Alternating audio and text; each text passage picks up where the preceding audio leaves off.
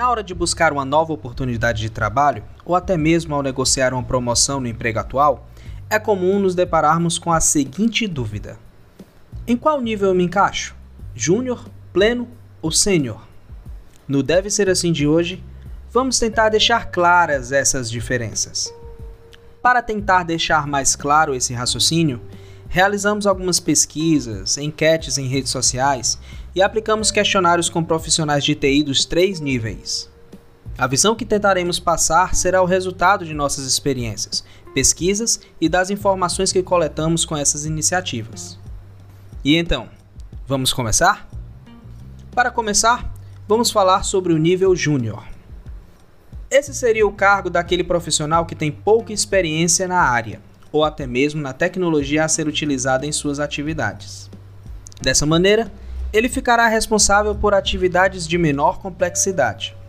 Terá menos autonomia nas tomadas de decisão e não são exigidas tantas competências técnicas desse profissional.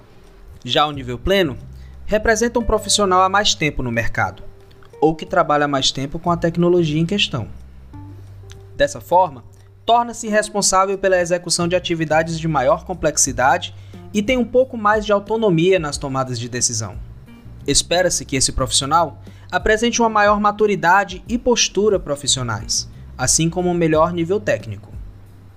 E então, chegamos ao sênior, sonho de consumo de grande maioria dos profissionais de TI.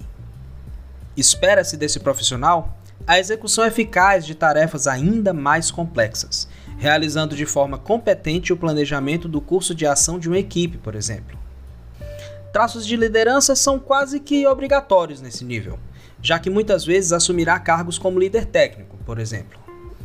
Maturidade técnica e emocional são cruciais, bem como a rapidez e eficácia nas tomadas de decisão. Podemos observar que a responsabilidade e natureza das atividades realizadas por cada um desses níveis justificam as diferenças salariais entre eles, sendo que muitas vezes esses níveis são subdivididos indicando o progresso dos profissionais rumo ao seu crescimento.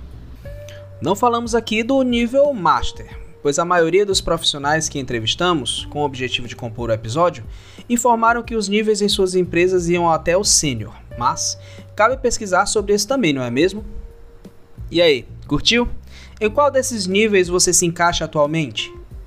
Dúvidas, críticas e sugestões? Mandem um e-mail para deve ser assim podcast@gmail.com ou deixem seus comentários no post relativo a esse episódio no meu perfil do Instagram, johnsouza.dev. Agradeço demais a presença de todos vocês e até a próxima.